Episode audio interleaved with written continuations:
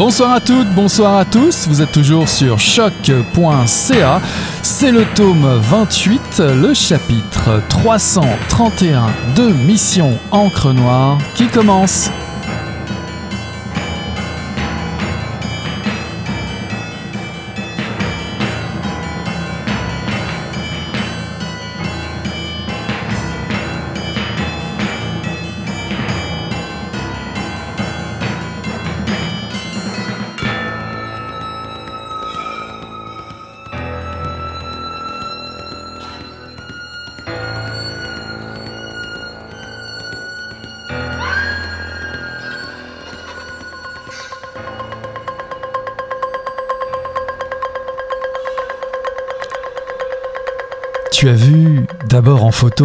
Ta grand-mère, Zara. Puis tu as eu le bonheur de rencontrer ma mère, courte sur pattes, comme tu le dis malicieusement. Tu as fait virtuellement connaissance avec Amine Latige, ton grand-père, disparu. D'ailleurs, as-tu été surpris par son vieux cyclomoteur pétaradant Enfin, ma grand-mère, à l'allure de grand sachem indien. D'elle, il ne subsiste aucun cliché, et donc il te reste à imaginer ses traits. Son nez aquilin peut te servir d'aiguillon. Je t'ai parlé de ces trois êtres en glissant ici et là une odeur, une sensation, ou un mot me venant du pays de l'enfance. En discutant avec toi, je me rends compte que tout me revient au présent de manière sensible et vivace, comme dans un film où les scènes défilent dans le désordre l'histoire du film démarre par la fin ou au milieu d'un épisode n'altère pas la qualité de mes souvenirs. J'ai des images nettes, imprimées dans mon cerveau.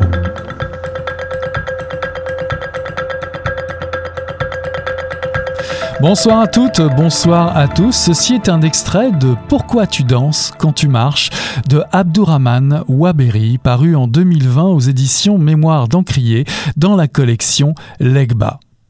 Aden Roblet a 45 ans lorsque sa fille Béa entre dans sa vie.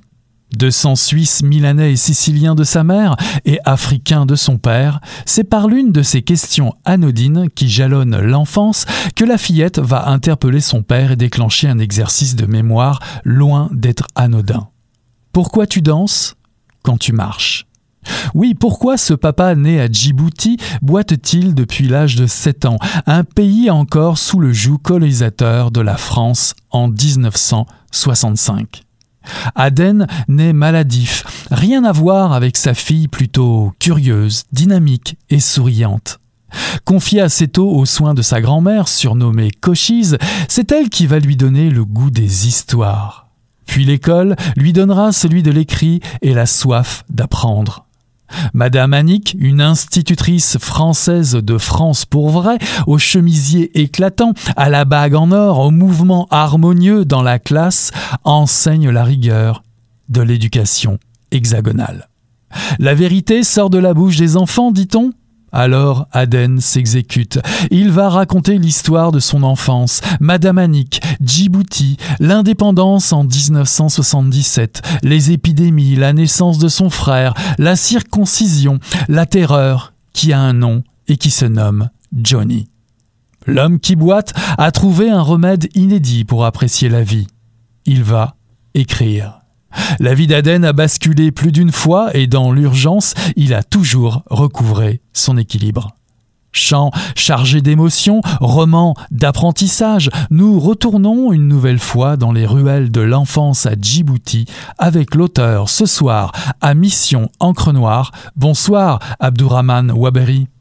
Bonsoir Monsieur Et merci aux auditeurs et aux éditrices d'encre noire et de l'UCAM. Ils vont être ravis d'entendre parler de cette histoire et de votre histoire. Vous êtes né en 1965 à Djibouti, vous enseignez les littératures françaises et francophones à Washington, aux États-Unis. Vous êtes également collaborateur pour Slate Afrique et le journal Le Monde, le journal français. Parmi vos nombreux livres publiés, il y a Le Pays sans ombre qui est paru au Serpent à plumes en 2014, Cahier nomade Chez Serpent à Plume en 1996, Balbala au Serpent à Plume également en 98, aux États-Unis d'Afrique chez Jean-Claude Lattès en 2006 et La Divine Chanson chez Zulma en 2015 qui lui a reçu le prix Louis Guillou délivré par le Conseil général des Côtes d'Armor en France. Vous avez publié aux éditions Mémoire d'Encrier un recueil de poésie, euh, Les Nomades, Mes frères vont boire à la Grande Ours en 2013. Le livre celui-ci s'ouvre sur une citation de Carl Rogers, un psychologue humaniste américain. Je cite Les choses que nous imaginons être les plus personnelles sont les plus partagées. Alors, est-ce une réflexion proche de celle de votre personnage, Aden, ou bien, ou bien le constat plutôt de l'écrivain, de vous-même? Oui, disons que la réflexion de Carl Rogers était intéressante parce que ça a l'air d'être paradoxal. On croit que les choses les personnelles sont les plus personnelles, en fait, elles sont les plus générales. Et euh, ça renvoie, d'abord, moi j'étais un peu comme ça aussi saisi par les paradoxes de cette affirmation. Et euh, à la réflexion, je me suis dit, mais en fait, euh, ça rend compte d'une petite révolution que j'ai menée moi-même. Alors pas révolution au sens de changement politique collectif, mais de rotation en fait sur soi-même. Je suis passé de dire le monde tel qu'il boite, dire l'Afrique, dire l'exil et les difficultés politiques, à bah, dire les difficultés d'un homme qui boite lui-même. Voyez, voyez. Et il m'a fallu, il m'a fallu euh, des années et des années pour arriver à cette conclusion. Alors, pour certains, ça pourrait être vraiment fait euh, tout à fait mineur, mais pour moi, ça avait vraiment l'air d'une révolution. Mhm.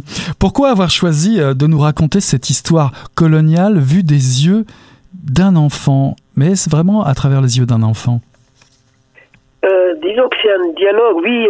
alors d'ailleurs, c'est je suis pas tout à fait d'accord en disant, enfin, je suis d'accord ou pas d'accord, c'est pas important, mais je veux dire, je mettrai pas l'accent sur le fait que ce soit une histoire coloniale. C'est mon enfance, il se trouve qu'elle est aussi coloniale, c'est vrai, mais j'ai déjà, en fait, ce qui relève du politique ou des géopolitiques, je l'avais un peu traité avant, dans, comme vous avez dit, dans la première trilogie 94, 96, 97, et dans mes autres livres qui parlait de difficultés de l'Afrique ou de l'exil ou des violences euh, guerrières et autres.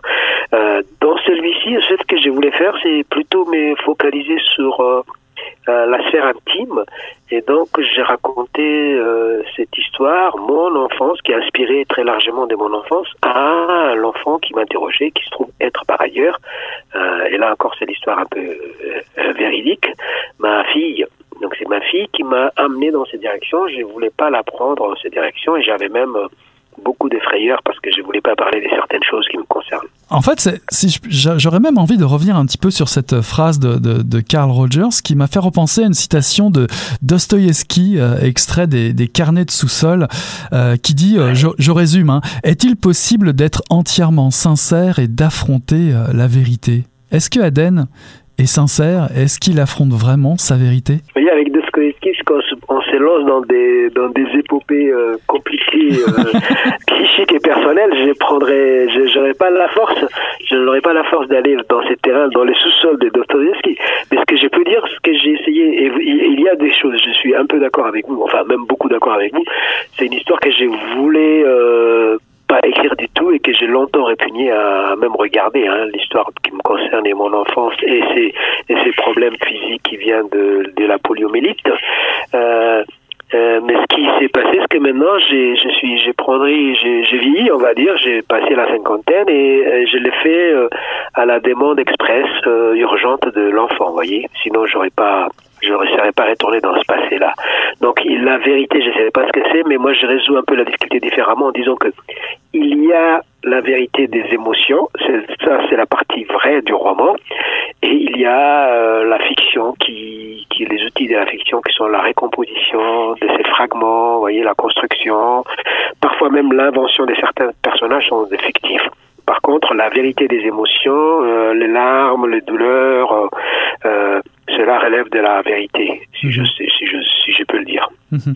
Aden Roblet, c'est le nom de votre personnage. Alors, tout à l'heure, vous nous disiez qu'effectivement, il ne s'agit pas d'un roman colonial forcément. N'empêche que Aden Roblet, le clin d'œil est quand même très appuyé à Aden Roblet Awale, alors, euh, qui était un des membres influents de la lutte pour l'indépendance djiboutienne. Alors, pourquoi, pourquoi avoir choisi ce nom? Était-ce vraiment un clin d'œil appuyé? Euh, fait piéger par la réalité. En fait, Adan Roblé est par ailleurs un nom très fréquent. euh, Adan Roblé Awale, parce que chez nous, en fait, on dit presque les trois noms qui sont les. Donc, même si on veut parler maintenant de la figure politique dont vous rappelez le passé glorieux, hein, Monsieur Feu Adan Roblé Awale, alors il faudra aller au troisième prénom et dire Adan Roblé Awale. Et, et, cet homme qui, euh, qui faisait un grand indépendantiste, qui fut ministre et qui est mort euh, dans l'opposition il y a quelques années. Bah, honnêtement, je faisais pas référence à lui très clairement, mais bon, on va dire que c'est le hasard des choses qui, qui, qui m'emmènent vers là. Aden est un prénom très fréquent et Roblé est un prénom très fréquent dans le monde nomadique. Ça signifie le, le faiseur des pluies. D'ailleurs, mon arrière-grand-père, donc si on va, si maintenant je rentre dans la réalité, après Waberi, il y a Roblé chez moi, si je mhm. cite mhm. mes, mes, ancêtres. Donc je faisais aussi référence à moi d'une certaine manière, puisque j'ai monté d'une génération. Alors, né assez tardivement dans la vie d'Aden, qui a 45 ans, euh, Béa est émerveillé euh, finalement devant les histoires que lui, rapporte son père. Son père lui, trouve même des pouvoirs magiques tellement elle est concentrée sur des détails euh, qui peuvent lui apparaître au moment où il lui raconte cette histoire, on va dire dans les rues de, Paris. Puis elle a cette réflexion qui donne le titre au livre Pourquoi tu danses quand tu marches?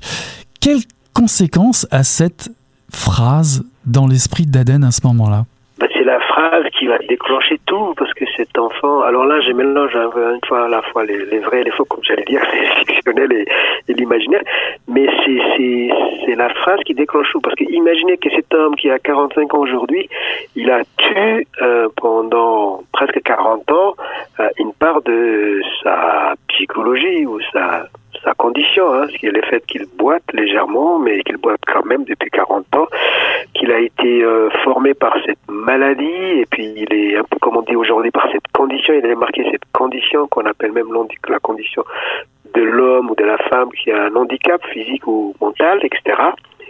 Et arrive dans sa vie cet enfant euh, tardif, vous l'avez dit, euh, qui l'enfant hérite lui-même, elle-même d'un certain nombre de questionnements. Par exemple, dans le milieu familial, on a appris à cet enfant de pas demander à ses pères certaines choses. Par exemple, pas demander de lui monter euh, à cheval ou à vélo ou au ski ou de faire certaines choses, certaines pratiques physiques et sportives parce que dit euh, euh, disent, dit la famille, il, n'en est pas capable. Donc cet enfant, elle est, influencée par ça. Donc elle n'a qu'une chose euh, en tête, c'est d'interroger le père et lui dire mais pourquoi est-ce que tu sais faire du vélo, est-ce que tu sais conduire un cheval, etc. Et, c'est elle qui va petit à petit, euh, et c'est là qu'on revient à notre affaire avec Carl Rogers, c'est elle qui va essayer petit à petit de faire fondre l'armature qui est la camisole dans laquelle est enfermé cet homme. Alors Djibouti est entouré par l'Érythrée, l'Éthiopie, la Somalie. Avant son indépendance, le pays a pour monnaie le franc Djibouti. En 1967, elle devient un territoire français des Afars et des Issas qui succèdent au CFS. Alors qu'est-ce que les TFAI et les CFS Qu'est-ce que c'est que tout ça? Vous voyez, en interrogeant son enfance, bah, c'est ça aussi qui est euh, magique. C'est-à-dire qu'en fait, dans, euh, un enfant croit, et ça c'est arrivé par exemple dans toutes les littératures, on peut, on peut monter, puisque vous m'avez parlé de la Bretagne tout à l'heure, de Pierre-Jacques Elias par exemple, mhm. on peut monter à la généalogie de la littérature québécoise. Il y a un enfant, un Québécois, qui essaie de raconter sa vie dans une ferme, je sais pas, en Haute-Gaspésie, et puis finalement il fait révéler toute une histoire, tout un peuple. Et finalement, c'est tous les peuples québécois dans, en l'occurrence dans cet exemple-là, ou chez Jacques, tous les peuples bretons qui se trouvent décrits, voyez. Mhm. Donc ici, ce qui se passe, c'est que ces garçons, cet enfant essaie d'écrire son enfance, mais il décrit son milieu. Et du coup, la, les, la côte française des Somalie, puisque c'est euh, ça, ça, fait référence, c'est le nom que le territoire euh, Djibouti portait avant 67. Mhm. Et dès 67 à 77, elle va devenir les territoires français des Afars et des Issa, et euh, qui est une manière pour l'administration française de euh, renommer, diviser les gens, les, les autochtones là-bas pour les pour qu'ils n'obtiennent pas l'indépendance. En l'occurrence ici, les mots interdits étaient les mots somalis qui devenaient un mot sale aux yeux de l'administration française parce que c'était indépendantiste. Donc on va plutôt parler de, de sous-groupes comme les Issa hein, ou de l'autre groupe les Afars. Euh, tout ça pour vous dire que Djibouti Djibouti, maintenant si on en revient, est la dernière colonie française à être décolonisée en 77 puisque depuis cette période, il n'y a plus, dit-on officiellement, des colonies. On peut parler des territoires d'outre-mer ou des régions d'outre-mer comme la Réunion, Madagascar, euh, pardon, la Réunion ou d'autre part Martinique et compagnie. Mais il n'y a plus de colonies, dit-on, et donc Djibouti fait partie quand même de l'Empire français, fait partie même pour les Français de, plus de 40 ans, euh, ils savent très bien ce si elle était faillie, voyez. Donc en fait, en racontant une histoire personnelle, on, on arrive à en tracer euh, le contour d'une affaire politique euh, globale, euh, nationale, etc. Alors je vous propose de replonger dans les, dans les souvenirs et de retourner et dans la rue et dans le quartier à Djibouti, puisque Aden va nous raconter ses souvenirs pré- et post-77, et post-indépendance. À quoi ressemble Djibouti durant son enfance, devant votre durant votre enfance? D'ailleurs, il y a deux quartiers mentionnés en particulier dans le livre la ville haute du plateau du Serpent ou du Marabout et celui du Château d'eau. Qu'est-ce qui les sépare, ces quartiers? Alors là encore, euh, pareil, en, parlant du privé, euh, de l'intime, on touche euh, les collectifs et les politiques. Donc, ce qui caractérise les villes coloniales, et ça encore, c'est un fait, on va dire généralisable, c'est que dans toute l'Afrique, que ce soit l'Algérie jusqu'en Afrique du Sud, les, les villes coloniales ont cette géographie. Il y a toujours une division physique. La ville est divisée en deux parties, donc vous avez la ville haute ou la ville noble, si on veut, par exemple, c'est qui fait face à la mer, hein, qui est en hauteur, elle est sur une colline, soit sur une colline, soit elle est sur dans la baie comme Alger face à la mer. Donc vous avez la partie noble de la ville. Après vous avez la partie euh, euh, la plus éloignée, on va dire, la partie pas noble, la partie autochtone. Donc vous avez ville blanche, ville noire ou ville haute, ville basse. Hein, vous voyez, elle se décline comme ça. Donc pour Djibouti, c'est exactement la même chose. Et j'ai dit encore une fois, c'est toutes les villes coloniales sont ça. Le pourtour euh, maritime appartient à la ville noble, la ville blanche. Elle va devenir euh, les plateaux du Serpent, euh, euh les plateaux du Héron ou du Marabout, qui sont soit le lieu de euh, militaires français, par exemple c'est les bases militaires, soit les sièges de l'administration, comme les palais du gouverneur, etc. Après, vous descendez dans la rocaille, et vous descendez dans les bidonvilles et vous allez avoir la ville autochtone, la mhm. ville noire. Donc c'est là où je suis né. Et dans, à l'intérieur de cette ville noire, il y a des quartiers de 1 à 6 ou 7 ils ont aussi de noms, quartier du Chameau, voilà. Et moi, j'étais euh, quartier du Château d'Eau et qui est aussi par ailleurs les numéro 6. Mhm. Dans cette vie de quartier euh, proche euh, de chez Aden et chez Aden également, vous révélez des conditions de vie qui sont très dures. Il y a beaucoup de mortalité infantile.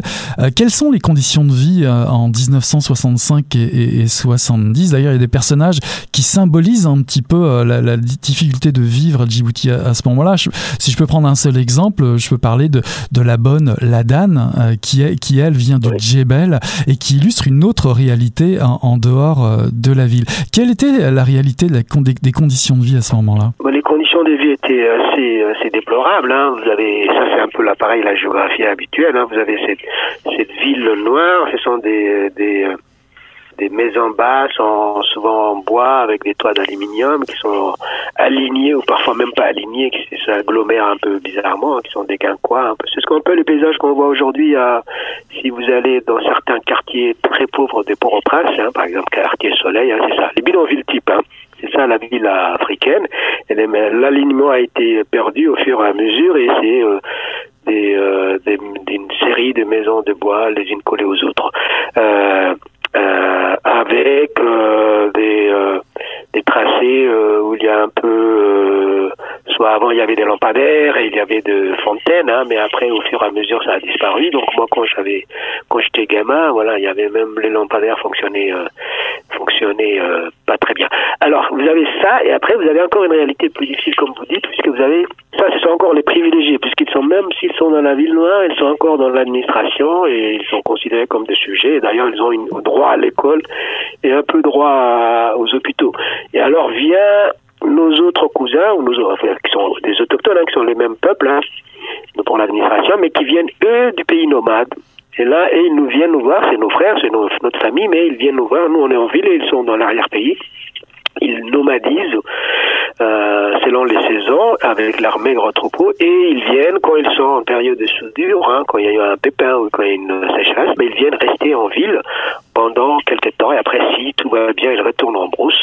Sinon, bah, ils restent en ville et ils vont augmenter euh, ce qu'on appelle l'exode rural, hein, ils vont augmenter la population de la ville. Donc il y avait, euh, il y a toujours d'ailleurs, hein, mais quand j'étais gamin, il y avait ces cousins de la de l'arrière-pays qui venaient habiter chez nous temporairement et qui étaient encore plus pauvres que nous. Et donc, euh, les petites filles sont laissées après les départs des parents et elles deviennent des petites bonnes, comme on dit. Mhm. Alors c'est dans ce contexte contexte que, va naître euh, Aden, euh, dès le départ, les rapports dans sa famille vont être particuliers, en, et en particulier ceux avec sa mère. Ces rapports vont être plutôt difficiles dès sa petite enfance. Pourquoi? Euh, bah, ça, c'est encore euh, un peu c'est des matériaux biographiques, je dire. Bah, cette mère, elle est très simple. Hein. En fait, cette mère, elle va, elle a, elle est elle-même d'ailleurs euh, très jeune hein, quand elle va. Et ça, c'est encore, euh, je veux dire, c'est presque du, du réalisme sociologique. Cette mère, elle est très jeune quand elle va avoir cet enfant. Et c'est, elle a, je sais pas, 23 ans. Peut-être qu'elle va avoir, ou même peut-être plus jeune. Et son premier enfant, qui précédait Aden, est mort dans des conditions un peu pas jamais tues, enfin tues, pas, vraiment dévoilées. En fait, quand elle va avoir Aden, c'est personne, cet enfant, elle a tellement peur, il est tellement malingre et, et souffreteux qu'elle a peur que lui aussi meure, vous voyez. Et donc, par, par, par réflexe, elle va se détacher de cet enfant, elle va être un peu désaimante, ou même totalement désaimante d'une certaine manière puisqu'elle va essayer, c'est là que le roman commence, vous avez cet enfant fiévreux et que la mère passe, fait passer des mains aux mains parce qu'elle ne peut pas le garder, elle a peur de lui, voilà. Et cet enfant, il essaie très vite qu'il est, il est, il peut pas rester dans les bras de sa mère et qu'il y a un problème, que sa mère euh, a vraiment, voilà, quoi, elle est, c'est pas qu'elle les déteste, mais elle a tellement, elle a tellement trop d'émotions quand elle les tient dans ses bras qu'elle les file à quelqu'un d'autre. Et là, on découvre un personnage crucial, important, c'est la grand-mère Cochise qui, elle, va s'occuper euh, du jeune Aden et lui raconter toutes sortes d'histoires, notamment cette fameuse histoire du petit berger, une sorte de petit prince africain, et va surtout donner le goût à son petit-fils de lire et de découvrir la lecture et les histoires. Cette histoire est, orale au départ, puis elle va devenir autre chose dans l'avenir d'Aden, mais ça on le découvrira plus tard. Quelle est, quelle est l'importance de cette grand-mère Cochise? Bah, Cette grand-mère Cochise, elle est quasiment inspirée par ma vraie grand-mère, hein, donc on voit très vite que euh, c'est un des personnages, sinon les principaux personnages de l'histoire, parce que cet enfant qui va devenir un peu un cheval entre deux mondes, hein, le monde de ses parents et le monde de l'école française fait par des Français des France, comme vous dites.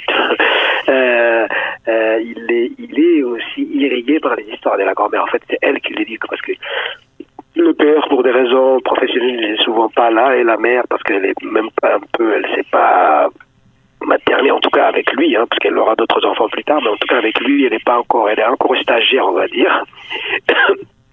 et donc, c'est la grand-mère qui tient la maison et qui est le, le, le boss, la, le chef de la famille. Et c'est elle qui va à la fois euh, les rassénérer au niveau psychologique, parce que cet enfant que sa mère délaisse, elle va s'en occuper d'une certaine manière, elle va lui donner de, de l'affection, d'une part, et d'autre part, c'est elle qui les relie au monde africain, au monde djiboutien, au monde de nomades, quoi. Mhm. C'est elle la source, c'est elle qui va lui apprendre tout ce qu'il sait à peu près. Et c'est vraiment un personnage euh, haut en couleur, comme on dit. C'est un personnage vraiment. Il faudrait faire un film pour ce personnage. c'est peut-être la prochaine étape. Alors, il y a un événement central. c'est ça. Il y a un événement central dans, dans le livre, c'est la rencontre de Johnny. Alors, qui est Johnny? Et encore une fois, ici, vous allez me trouver un peu euh, pinailleux, mais l'histoire coloniale euh, revient euh, par. vous fermez la porte, mais revient par la fenêtre, parce que c'est un drôle de nom pour un jeune djiboutien, et, et on entend parler de Johnny aussi autour de son père, qui a fait partie du GNA. Qu'est-ce que c'est que ça? Ouais. Au le GNA, c'était le groupement nomade, c'était en fait c'est un peu la, gendarme quoi. Vous voyez, et, euh, ce qui Johnny représente deux, trois choses, enfin deux choses. Il représente ce qu'on appelle un peu dans, nos langages ici les bullies, vous voyez, les, les, les, l'enfant qui terrorise les autres dans la cour de récréation. Quiconque a été sous un préau sait qu'il y a un, boss ou un, une petite terreur, une petite haine de, de, de, Johnny dans toutes les écoles, vous voyez.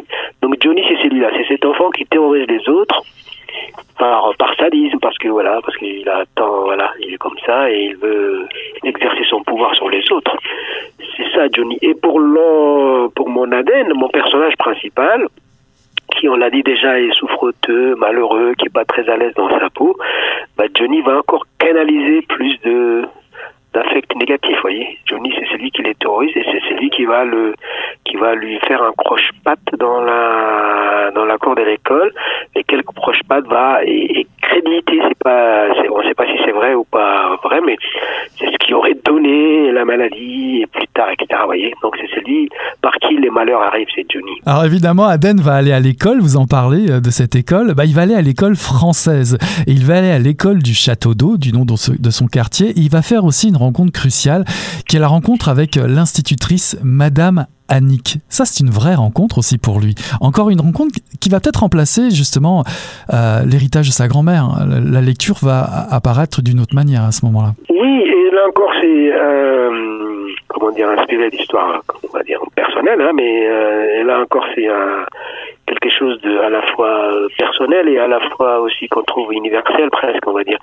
Alors Madame Aden et Madame Annick et toutes les autres, il y a encore plus tard au collège, il y a Madame Elul et d'autres, hein, représentent ces, ces, euh, ces maîtresses, ces professeurs, euh, ces maîtres, ce que j'appelle affectueusement les barbichettes de la Troisième République. Donc ce sont ces profs euh, et instituteurs de la France profonde en général, hein, qui étaient, euh, qui partaient sur les terrains. Euh, on parle à l'époque de l'Empire français, hein, qui allait au Tchad, au Sénégal, en Afrique, partout, partout, partout, hein, éduquer ces enfants, parce que les, colonialismes français, c'est des charmants. alors les colonialismes sont toujours compliqués, mais celui-ci a quelque chose de charmant, parce que la République française doit éduquer tous ses enfants. Mhm. Alors que par exemple le colonialisme britannique est différent sur cette question-là, mais là il faut apporter la bonne connaissance et la bonne école française, la bonne. On a fait ça au Breton, breton hein, comme vous le savez. Oui. il fallait qu'ils arrêtent de baragouiner en breton, il fallait qu'ils apprennent le bon français. Et donc qu'est-ce qu'on fait? Ben, On envoie des instituteurs et des institutrices. Ça c'est le côté à la fois au niveau global, on peut dire oui, on annihile le peuple breton, etc. Euh, mais de l'autre côté, ce qui est charmant, c'est que vous avez des gens qui n'étaient pas prévus, qui sont pas d'ailleurs parfois, parfois pas plus dotés que vous, parce qu'ils viennent eux-mêmes de petites provinces ou d'arrière-pays, mais qui sont là pour vous aider. Donc ça, c'est affectueusement, c'est mignon, quoi. Mhm. Donc cet enfant qui n'est pas à l'aise dans sa peau, bah, il va tomber amoureux, on va dire, de ces institutrices blanches qui lui apporté la langue française. Alors Aden va grimper les, échelons, la, gloire dans, l'enseignement. Il va intégrer euh, des clubs de lecture. Il va même publier dans le journal euh, du lycée français une lettre imaginaire à Anne Frank. Il va aborder la philosophie plus tard, obtenir un, un bac en, philo, puis voyager vers euh, la métropole. J'avais envie de vous demander ce voyage dans la métropole, ce parcours d'Aden au, au, cours de sa vie, est-ce un exil assumé Est-ce un exil souhaité? Bah, C'est les deux. Hein. Là encore, pareil, à la fois trajectoire personnelle et, exemplaire. Hein. C'est ça, on a les, on a les prototypes dans toute la littérature euh, française francophone. Hein. C'est c'est l'enfant des basses extractions qui va faire les grandes écoles et qui va faire une ascension. Hein. L'échelle, l'échelle de la.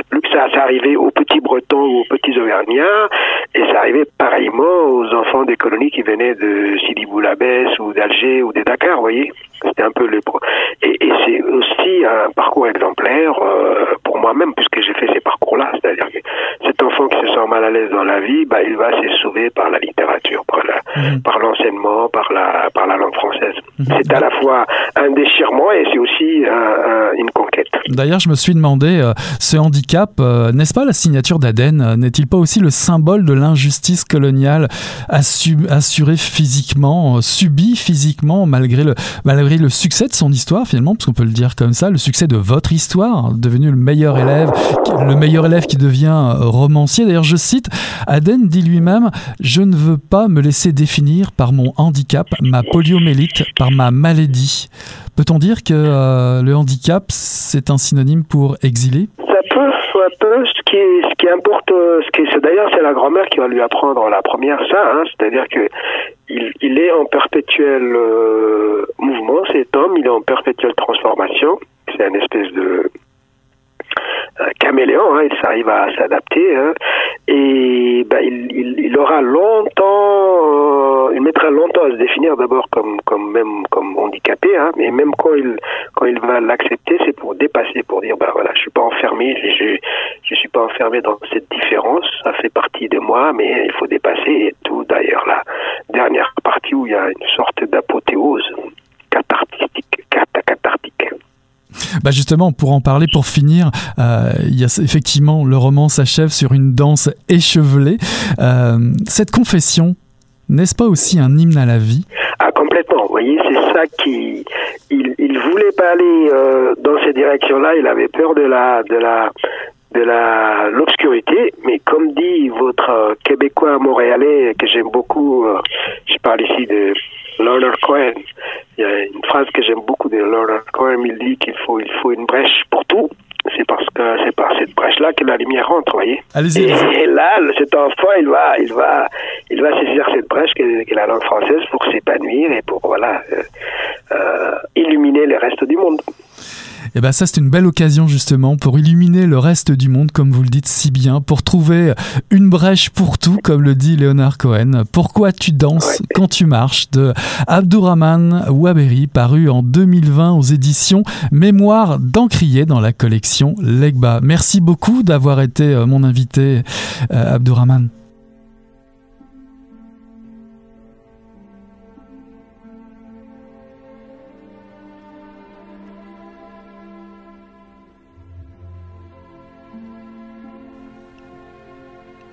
On lit encore, dans une liaison parisienne, je cite, Écrire par moments, n'était-ce pas cesser de vivre?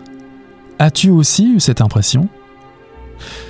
C'est le côté austère de l'écriture qui nous donne parfois l'impression qu'on ne vit pas comme tout le monde. Mais c'est faux, je crois. On ne peut pas s'amuser autant que les autres, car il faut rester austère. Il faut garder des périodes où l'on est très sobre, très sérieux. Mais ce n'est pas si dur que cela. C'est vrai que parfois l'écrivain souffre de cet isolement. Ce n'est pas un être normalisé, ce n'est pas un être qu'on normalise non plus. Il n'est pas normalisable. Cela crée un sentiment d'étrangeté, de solitude, mais pas si exagéré que cela. C'est exigeant. Cela suppose des renoncements. Ce ne sont pas tous les écrivains qui ont une famille. Était-ce un renoncement pour toi? Ce n'était pas un renoncement, mais j'ai toujours su que ce n'était pas possible.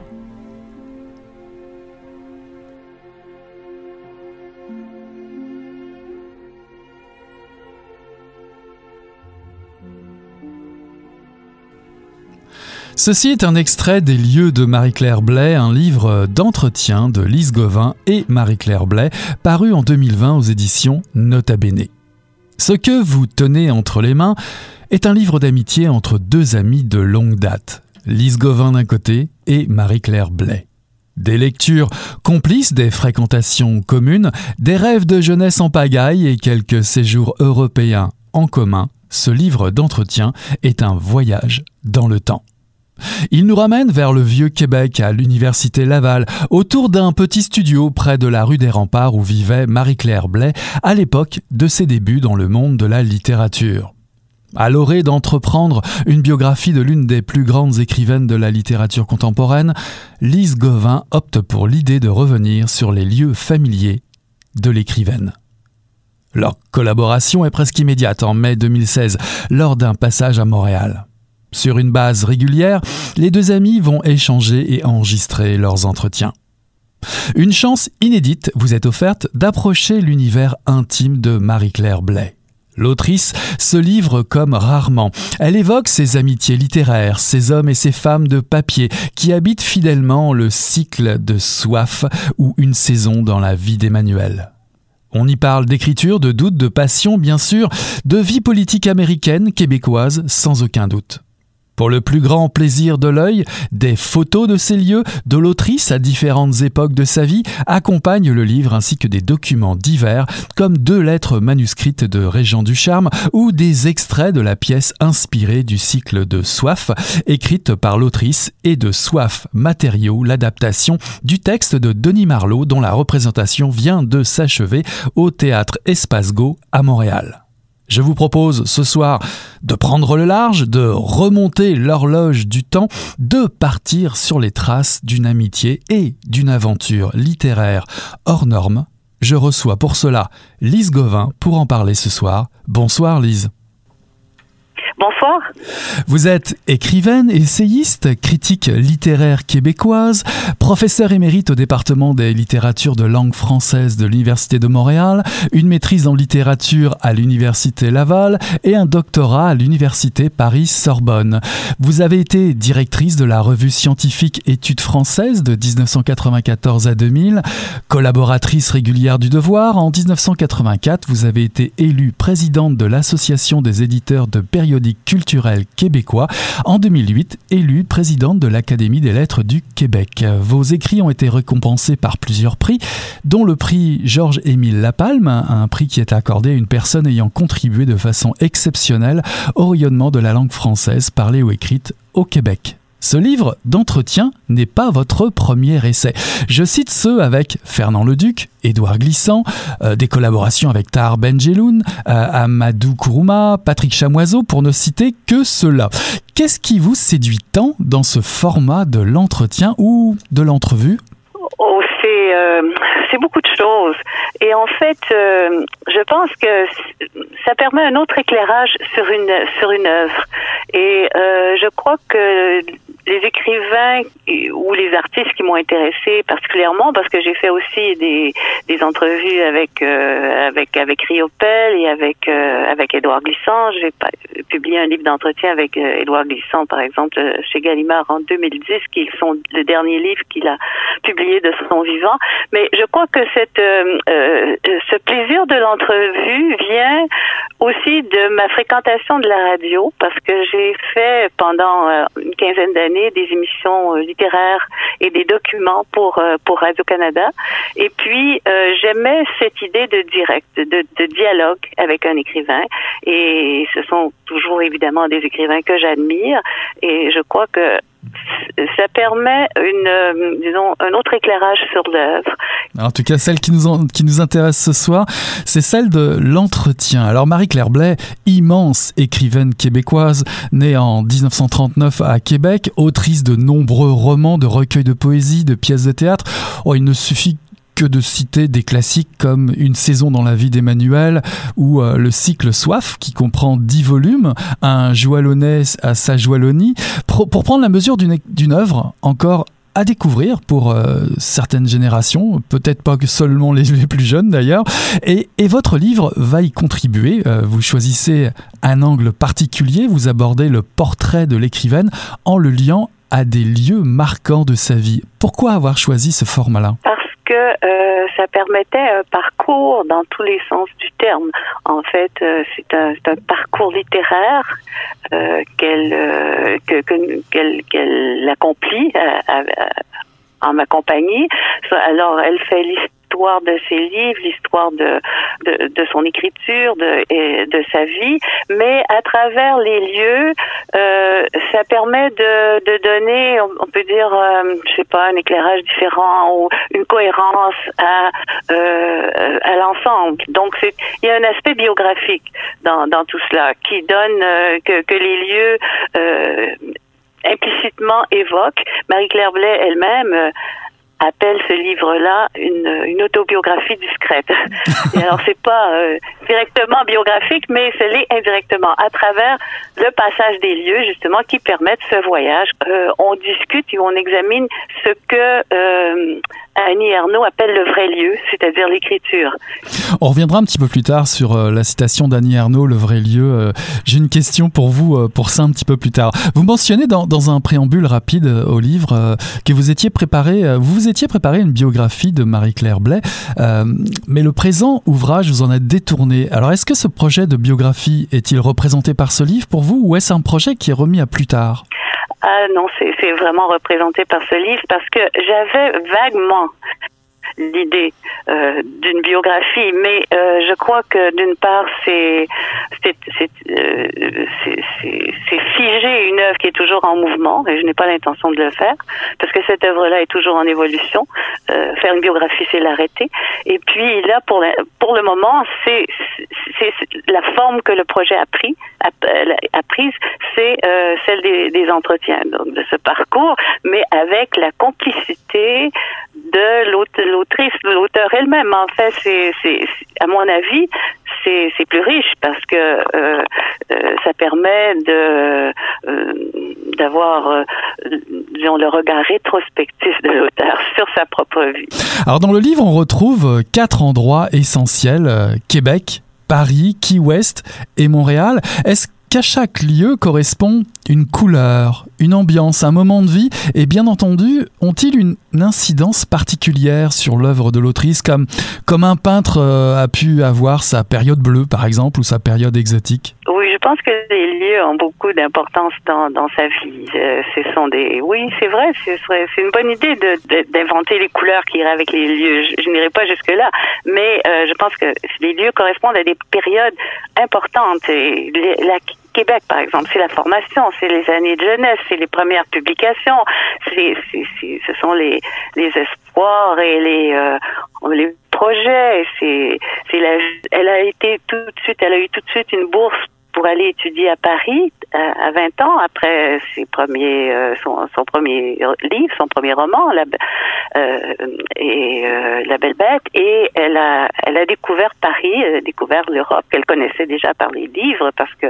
c'était une lectrice passionnée depuis, depuis depuis ses premières années. Et donc, elle a vécu là un certain moment à Paris et tout de suite après, elle est allée aux États-Unis. Donc, c'est quelqu'un qui a vraiment euh, connu plusieurs, plusieurs univers, plusieurs mondes qu'elle a transformés dans ses écrits. Et on les a, tous ces mondes-là reviennent dans ses textes. Et je pense que si on veut vraiment euh, euh, savoir qui est Marie-Claire Blais, on, on, la lit et on a dans chacun de ses livres un aspect de sa personne. Mais dans ses entrevues, elle se livre de façon plus directe, en fait. Et mhm. euh, on, on, comprend aussi son itinéraire et sa, façon de voir. Pour commencer euh, le, livre, vous avez choisi le château Frontenac, si nous revenons sur les années Québec, si on peut les appeler comme ça. Et ce premier entretien vous permet d'aborder l'enfance de Marie-Claire Blais et, votre rencontre avec elle, en quelque sorte. Euh, Était-ce un moment délicat à aborder pour lancer euh, le, ton de, des entretiens? D'ailleurs, il y a un élément important qui revient assez, assez souvent dans, ce, dans, ce, dans ces tout débuts, c'est le rôle d'une machine à écrire qui apparaît plusieurs fois dans le texte. Et que symbolise cette machine? J'imagine que c'était tout un investissement à l'époque et qui représente certainement ben, un, des billets par lequel vous commencez les entretiens, c'est le rôle du soutien familial autour de Marie-Claire Blais. Oui, sa mère, dès l'âge de 12 ans, avait loué une machine à écrire pour elle. C'était très touchant d'entendre de l'entendre parler de ça, parce que elle, elle a voulu écrire très très tôt, vers là, très très jeune.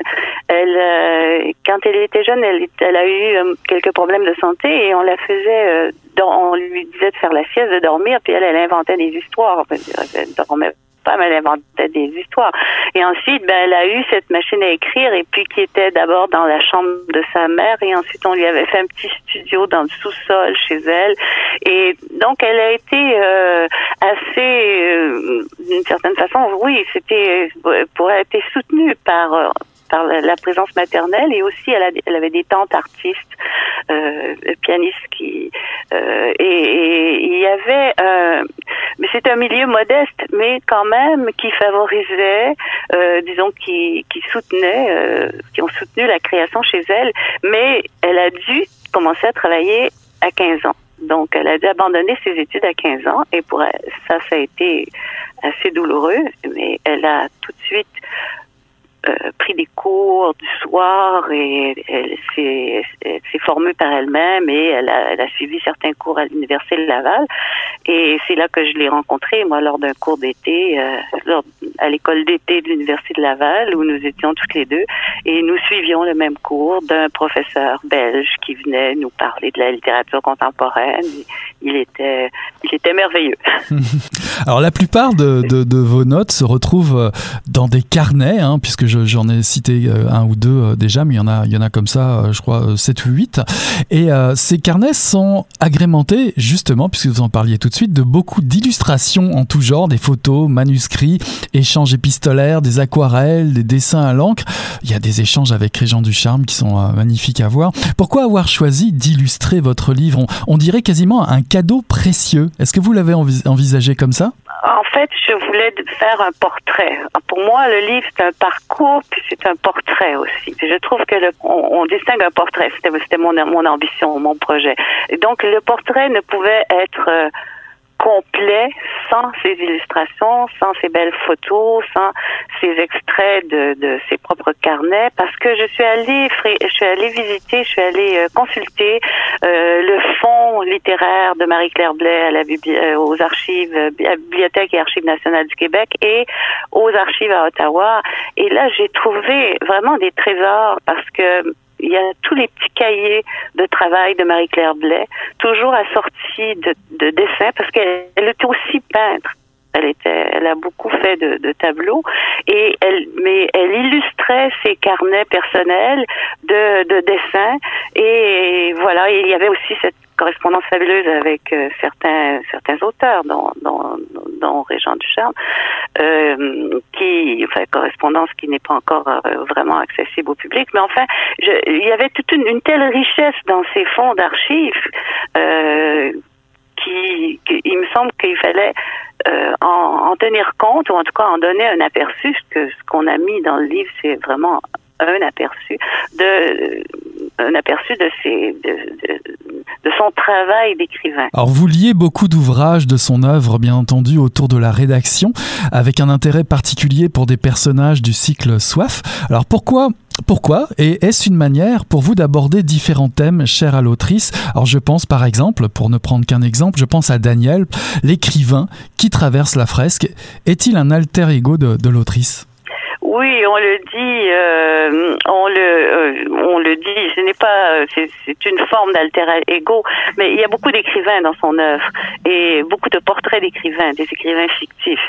Euh, ils sont tous plus ou moins des portraits d'elle-même parce que elle, elle a représenté l'écriture dans toutes ses, ses facettes. Mais parmi ceux-ci, disons qu'il y avait déjà Jean Lemaigre dans une saison dans la vie d'Emmanuel qui, euh, qui, qui, on peut dire, euh, transforme la misère en écriture, qui, euh, qui voit la lumière au bout du tunnel en, malgré une situation précaire et l'écriture transfigure un peu le réel. Chez, déjà chez une saison dans, dans une saison dans la vie d'Emmanuel. Et Daniel, par contre, c'est le dernier en liste de cette ces, écrivains. Il y en a beaucoup d'autres aussi dans le cycle de soif. Et on peut dire que Daniel euh, représente, euh, euh, oui, un, certain aspect de Marie-Claire Blais, pas tous, mais en tout cas, ce besoin d'être témoin de son temps c'est ce qu'elle fait elle aussi. Elle est témoin euh, de, de, son temps et de d'être non seulement témoin, mais de témoigner.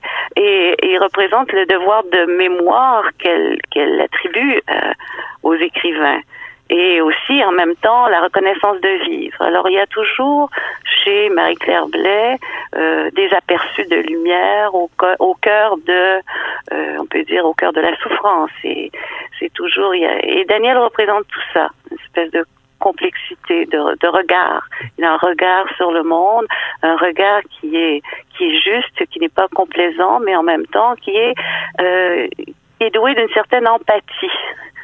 Et voilà. J'aimerais prendre le temps justement d'arrêter ce regard sur euh, les carnets 3, 4 et 7, puisqu'il s'agit des carnets qui se situent à Key West, euh, en tout cas en parlant de Key West, dans l'environnement familier de Marie-Claire Blais.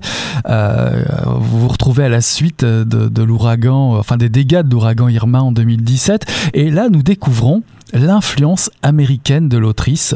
Euh, plusieurs choses vont changer euh, aux États-Unis. L'autrice se découvre militante engagée, la rencontre avec la femme de sa vie, Marie Meggs, beaucoup d'animaux l'entourent, notez-vous. Alors est-ce que les États-Unis, en particulier Key West, que, représentent un tournant majeur dans, dans la vie de Marie-Claire Blais? Et puis ce qui m'a vraiment frappé, c'est que cet endroit est, est qualifié quasiment comme île paradisiaque, comme un bastion culturel à côté de l'horreur du monde. Alors est-ce vraiment le cas et que représentent ces années américaines?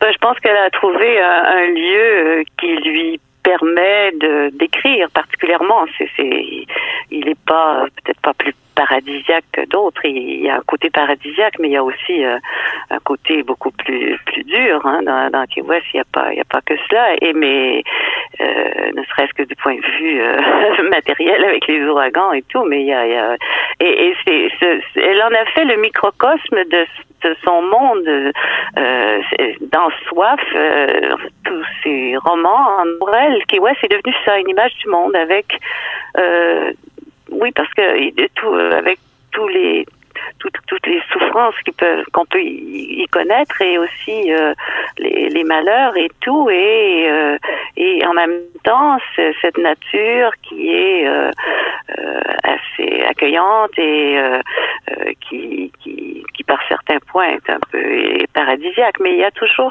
elle trouve de tout dans Key West mais elle trouve surtout une certaine on peut dire une certaine tranquillité pour écrire parce que elle est elle est elle est moins dérangée enfin elle a, elle a sa, possibilité de consacrer, consacrer les journées entières à l'écriture, sauf lorsqu'elle est en voyage. Et c'est, elle a son style de vie. Elle, elle a connu Key West à un moment donné parce qu'elle a été invitée comme, comme écrivaine. Et puis elle a connu là justement un milieu de, d'écrivains qui euh, qui lui qui lui convenait. Et alors elle a fini par s'y établir euh, de façon permanente. Et elle vit d'ailleurs dans un dans un compound, ils appellent ça compound writers compound, c'est-à-dire un, regroupement de résidences d'écrivains. Et, et tout ça, c'est pour elle, c'est propice à l'écriture. Elle connaît. Tous ses amis sont des artistes. Alors mhm. c'est un c'est un lieu de, c'est ça, c'est un lieu de rencontre pour les artistes. Alors évidemment, vous parlez d'écriture, on l'a bien deviné. Euh, vous choisissez d'aborder euh, le thème par euh, cette fameuse citation dont on parlait tout à l'heure, la citation d'Annie Arnaud, qui considère l'écriture comme le vrai lieu, le lieu de, de, de quoi? De, de, toutes les émotions, de, de toutes les rencontres peut-être? C'est un lieu pour, oui, je crois que pour Marie-Claire Blais et peut-être pour, pour Annie Arnaud aussi, je pense que c'est c'est le vrai lieu parce que euh, pour elle, euh, d'abord, elle n'a jamais cessé d'écrire et il n'est pas question de cesser d'écrire. À peine a-t-elle terminé un livre qu'elle en commence un autre. Et euh, c'est, je pense qu'elle vit vraiment en écriture, par l'écriture, ce qui n'empêche pas de, vivre à côté aussi et d'avoir d'autres d'autres passions, d'autres d'autres intérêts et d'autres euh, d'autres occupations, mais euh, l'essentiel de sa vie c'est l'écriture. Elle, n'aurait pas. Euh, elle fait dire à une de ses de ses un de, une de ses personnages, Pauline Archange, dans un de ses premiers livres, que elle s'il n'avait pas écrit, elle aurait, elle, elle aurait eu l'impression de n'avoir pas existé, d'avoir jamais existé. Et euh, alors, son existence est liée à l'écriture, c'est fondamental. Et puis, elle fait dire à Daniel, par Daniel, que l'écriture est la plus haute destinée. Alors, vous voyez, exister par l'écriture, et puis la plus haute destinée. Alors, elle considère que c'est une l'écriture et l'art en général, c'est euh, la plus haute destinée. Vous abordez aussi le, le, flux verbal si particulier à, à l'autrice, hein, une, une, phrase longue, rythmée, océanique, intimidante presque pour le lecteur ou la lectrice. Euh, comment Marie-Claire Blais fait la découverte de cette nouvelle énergie d'écriture qui va impulser le, le, le cycle Soif, parce qu'on retrouve vraiment ce, ce, ce, style dans ce cycle, ce cycle?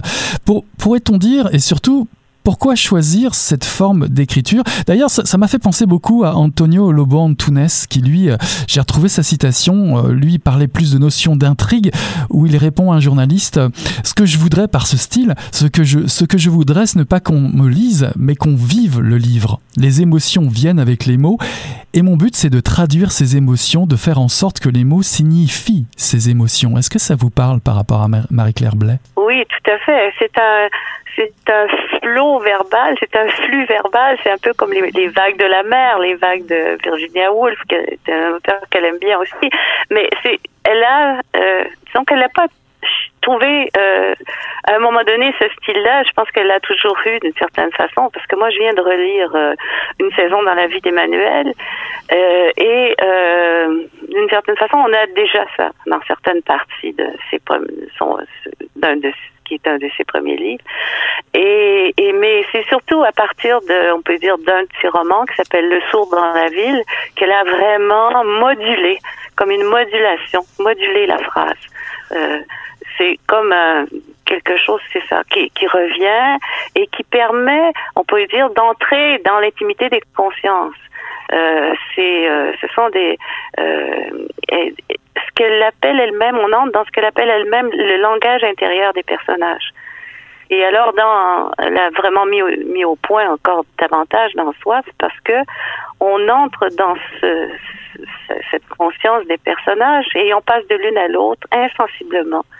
Et, euh, et, on, est obligé de suivre. Je pense que c'est euh, une façon très euh,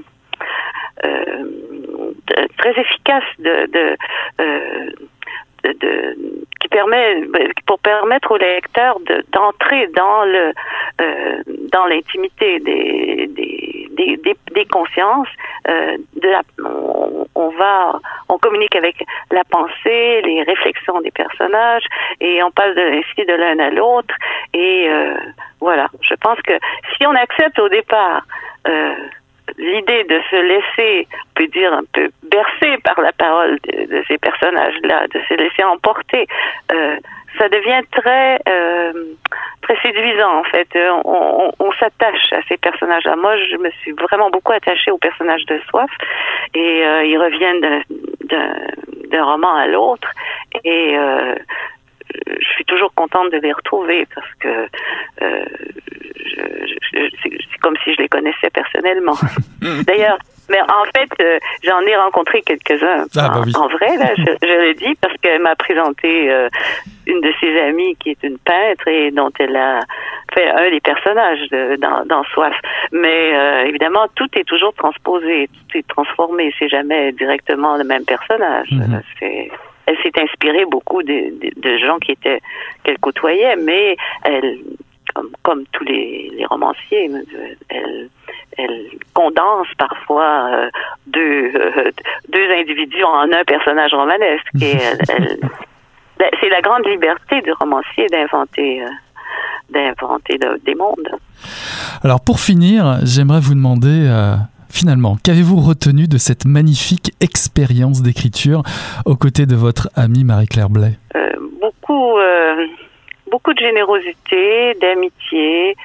Euh, c'était c'était une très belle une, une, très belle aventure littéraire et moi ça m'a beaucoup c'est c'est beaucoup d'enrichissement euh, personnel et, intellectuel parce que euh, euh, fréquenter Marie-Claire Blais c'est fréquenter on peut dire des mondes et, et, et le monde de la littérature. Cette vie dévouée à l'écriture est, est vraiment euh, un exemple assez euh, euh, assez singulier d'ailleurs. C'est ce qu'on c'est ce qu'on dit. Cette œuvre singulière et originale, ce qu'on dit dans le New York du mois de septembre. Et, et donc il y a, y a, et aussi ce que ça, ce que je retiens, c'est une grande rigueur dans tout ce qu'elle fait intégrité, mais toujours avec le cap sur l'écriture. Voici une occasion inédite de découvrir une fantastique aventure littéraire et de partager un moment d'amitié privilégié avec l'une des plus grandes écrivaines contemporaines, Les lieux de Marie-Claire Blais, un livre d'entretien de Lise Gauvin et Marie-Claire Blais, paru en 2020 aux éditions Nota Bene. Merci beaucoup Lise Gauvin d'avoir accepté mon invitation. Voilà qui conclut Mission Encre Noire pour ce soir, le tome 28, le chapitre 331. J'ai eu le plaisir de recevoir en entrevue Abdourahman à Wabery pour Pourquoi tu danses quand tu marches, paru en 2020 aux éditions Mémoire d'Encrier, ainsi qu'en deuxième partie d'émission, Lise Gauvin qui nous présente les lieux de Marie-Claire Blais, un livre d'entretien paru en 2020 aux éditions Nota Bene. Voilà, c'est fini pour nous, on tourne la page et on se dit à la semaine prochaine. Salut là